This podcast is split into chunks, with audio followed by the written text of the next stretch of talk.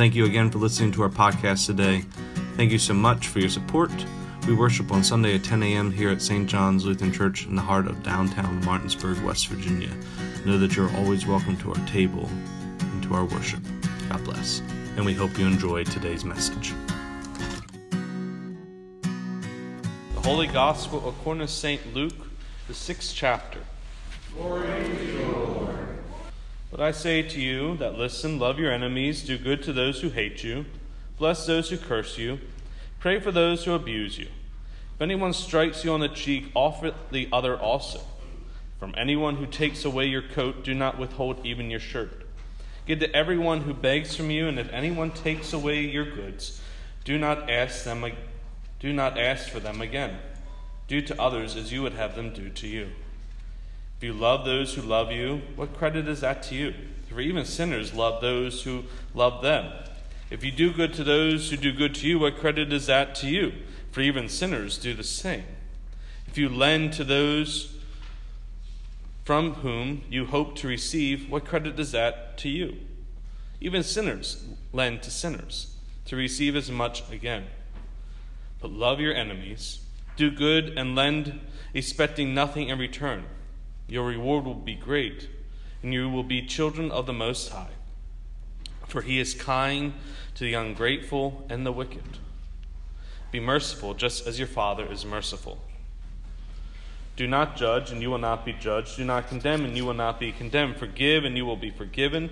Get, and it will be given to you. A good measure, pressed down, shaken together, running over will be put into your lap. For the measure you have you give will be the measure you get back. This is the gospel of our Lord. Praise you, O Christ. Y'all may be seen by your children up. A couple of you. There's a, a meme out on the internet somewhere that has Jesus on the plain or on the mount teaching this passage, and he gets to the point where he says, Love your enemies and someone in the crowd says, but what if they're, you know, you fill in the blank. What if they're European? What if they're Mexican? What if they're Latino? What if they're whatever you want to be? And Jesus then says in there, Did I stutter? I'm going to start over again, and you tell me where I lost you with the loving your enemies. I love that meme. Mainly because it reminds me how often I make excuses for not loving my enemy or my, my enemy. Maybe y'all feel that way. I know there are a lot of people out there who think the Bible is, is a, a really good guidebook, a rule book, a checklist of how you're to live your life. And if that's the case, the, the real question we need to ask is why then do we need Jesus if we just have to read the book? The Bible is so much more than just a checklist as how to live as Christians. And many of us read this passage and will think, well, I do, I do this. I love my enemies. So I'm good, right? But I really don't think that's what Jesus is saying. I don't, I don't think that's the point Luke is making. Maybe if we're reading Matthew, you, you might be able to make that case. You can make that argument, but I think Luke has taken this passage and nuanced it just a little bit. The question we should be asking ourselves is why is it important to love as Christians? What separates our love, say, from a non believer or non Christian? What, what makes our love different? Martin Luther King Jr. quotes this passage in his letter from the Birmingham jail. In this letter, he, he says, he asks, Was Christ not an extremist for love? Now, Dr. King is not saying Jesus was just you know, an ethical teacher. Dr. King's words are, not, are far more deeper in meaning than that. Jesus was not just about teaching ethics. That's not the Christian message. The Christian message is that being a Christian is far more than just being a nice person. They will know we are Christians by our love, as the hymn says. This idea of love has major implications for the coming kingdom of God. And as Lutherans, we should be at the front and center of these discussions. And we're the ones who confess that we are justified not by our works, but by the grace of God. And while many have interpreted this article of our faith as a get out of jail free card, meaning once you're, once you're saved, you're good, you don't have to do anything else. I can assure you that is not what Luther is saying. It's not what the Reformation was about. There's another side of the coin, and we call this idea sanctification. Why is it important for us to care for our enemies? And as the gospel says, because it brings the kingdom of God, and, it, and God has equipped us. sanctified us to bring about this kingdom by loving our neighbor, by loving our enemies. What will heaven look like? Lots of people have had near death experiences. Many have written books on the topic, and some describe a white light, streets of gold, all that, all that stuff. But what does Luke say in Scripture about the coming kingdom of God? It's in verse 27 to 31. Love your enemies, do good to those who hate you, bless those who curse you. Pray for those who abuse you. If anyone strikes you on the cheek, offer the other also. And from anyone who takes away from your coat, do not withhold even your shirt. Give to everyone who begs from you. If anyone takes away your goods, do not ask for them again. Do to others as you would have them do to you. That's what the kingdom of God looks like. That is, that is the image of God. That is who God is. When you look for God, this is, this is what God will be doing. Therefore, this is what the kingdom of God will look like. It'll be a place where, where enemies will be loved, where acts of good are done to those who hate us, where violence will not be met with more violence, where the needs and wants of all are met. That is the total opposite of how the world responds to people today.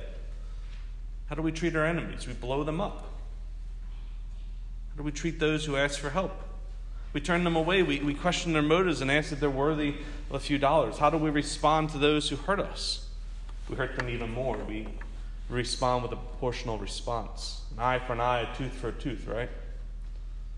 Jesus is calling for a radical change in, in our norms, and that is not always popular. I mean, imagine today this is a, maybe we read this with very different lenses, but imagine sitting in Luke's pews back in 85 AD CE, and you hear this message of love your enemies. Love your enemies after your spouse, your mother, your father, your brother, your sister, maybe even your own child has been captured by the Romans and thrown into lion's den. You're supposed to love the, your enemies. You really want to turn the other cheek after you've seen them thrown into lion's den? You know, I really pity anyone who would threaten my son or hurt my son because I don't know if I can control myself. And I don't know if I could ever forgive that person living this way as Christ commands us to do will not lead to you a, a happier life. I mean, maybe it, it may lead to a happier life for you, to not have the, that burden of anger on your shoulders, but it's not going to lead to an easier life. Loving your enemy will, will, will not lead to an easier life, but when we live this way, God's kingdom breaks through into our world. And that's the stakes. What if we lived like our, what if we lived our lives like it was an imperative to bring the kingdom of God to our world? That living in this way is more than just a checkoff. Okay, I love my enemy today, I love my enemy today, I'm good. But by serving your neighbor, loving your enemies, giving without question were a moral imperative. What if they were the moral imperative because they bring about God's kingdom to our world? When we do these things, God's kingdom breaks through, and the world we know disappears a bit we show a tiny glimmer of God's coming kingdom. There are many who are craving that the church be a place of cultural and social influence. And I want that to be the case, but only if we're willing to go above the ethics of just simply doing good works, but first and foremost point to the gospel. Because we got a lot of nice people in this world who love their neighbor and their enemies just as Christ commands. What makes our love as Christians different? What makes being a Christian so important? We point to the cross. We point to the gospel. We point to Jesus. We talk about the man who loved his enemies. We talk about the man who did good to those who hated him, who blessed those who cursed him, who prayed for those who abused him, who turned the other cheek, who gave up the shirt on his back and gave to anyone who begged of him. This is how Jesus brought the kingdom of God into our world. He did all these things and yet we threw him on a cross. We as Christians need to live this way because doing so means we bring the kingdom of God into the world. And Martin Luther is quick to point out in the small catechism that God's kingdom comes without our prayers or our good works. But that does not mean, that does not give us the excuse to not pray and live in this way. In an age when church relevance is being questioned, it's important to remember that we are more than just a social justice organization with sacraments. Anyone can do good works. Anyone can love their enemies, do good to those who hate them, bless those who curse them, pray for those who abuse them. We, though, as Christians, bring the kingdom. We bring the gospel. We point to the one who did all these things, who was crucified and rose on the third day, despite this world's best attempt to silence him. The church will lose if we think our only job is to be the ethical voice. We first and foremost need to carry the one who was beaten, battered, and, ki- and killed. We need to be like God and remind the world that God is not absent, but is here. And you can see God in these small, everyday miracles of just simply loving your enemies, loving your neighbor. God's kingdom will continue to break into our world, whether by us loving our neighbor or by God's simple sheer will. God's kingdom is not dependent on us because, it, because if that was the case, it would never happen. But we do have times when we love our enemies. We care for our neighbor's needs, when we show selfless, sacrificial, unconditional love. As St. Paul told us a couple weeks ago, and as we heard on Friday night at Rosie's memorial, in 1 Corinthians 12 and 13, this kind of love, this agape love that Jesus is talking about, never ends. This way of loving will outlast the test of time. When we act in this way, we bear the divine mark of God. We imitate God. We take on the image of God in whom we are created. Living this way will not be easy, and it, and it might very well get you killed sometimes. But imagine the hope we could generate in the lives of so many people.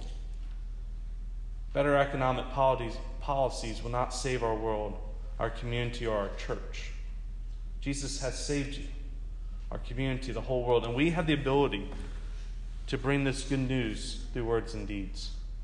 We usher in the kingdom of God and pry Satan's grip off our world every time we do the impossible by loving the unlovable.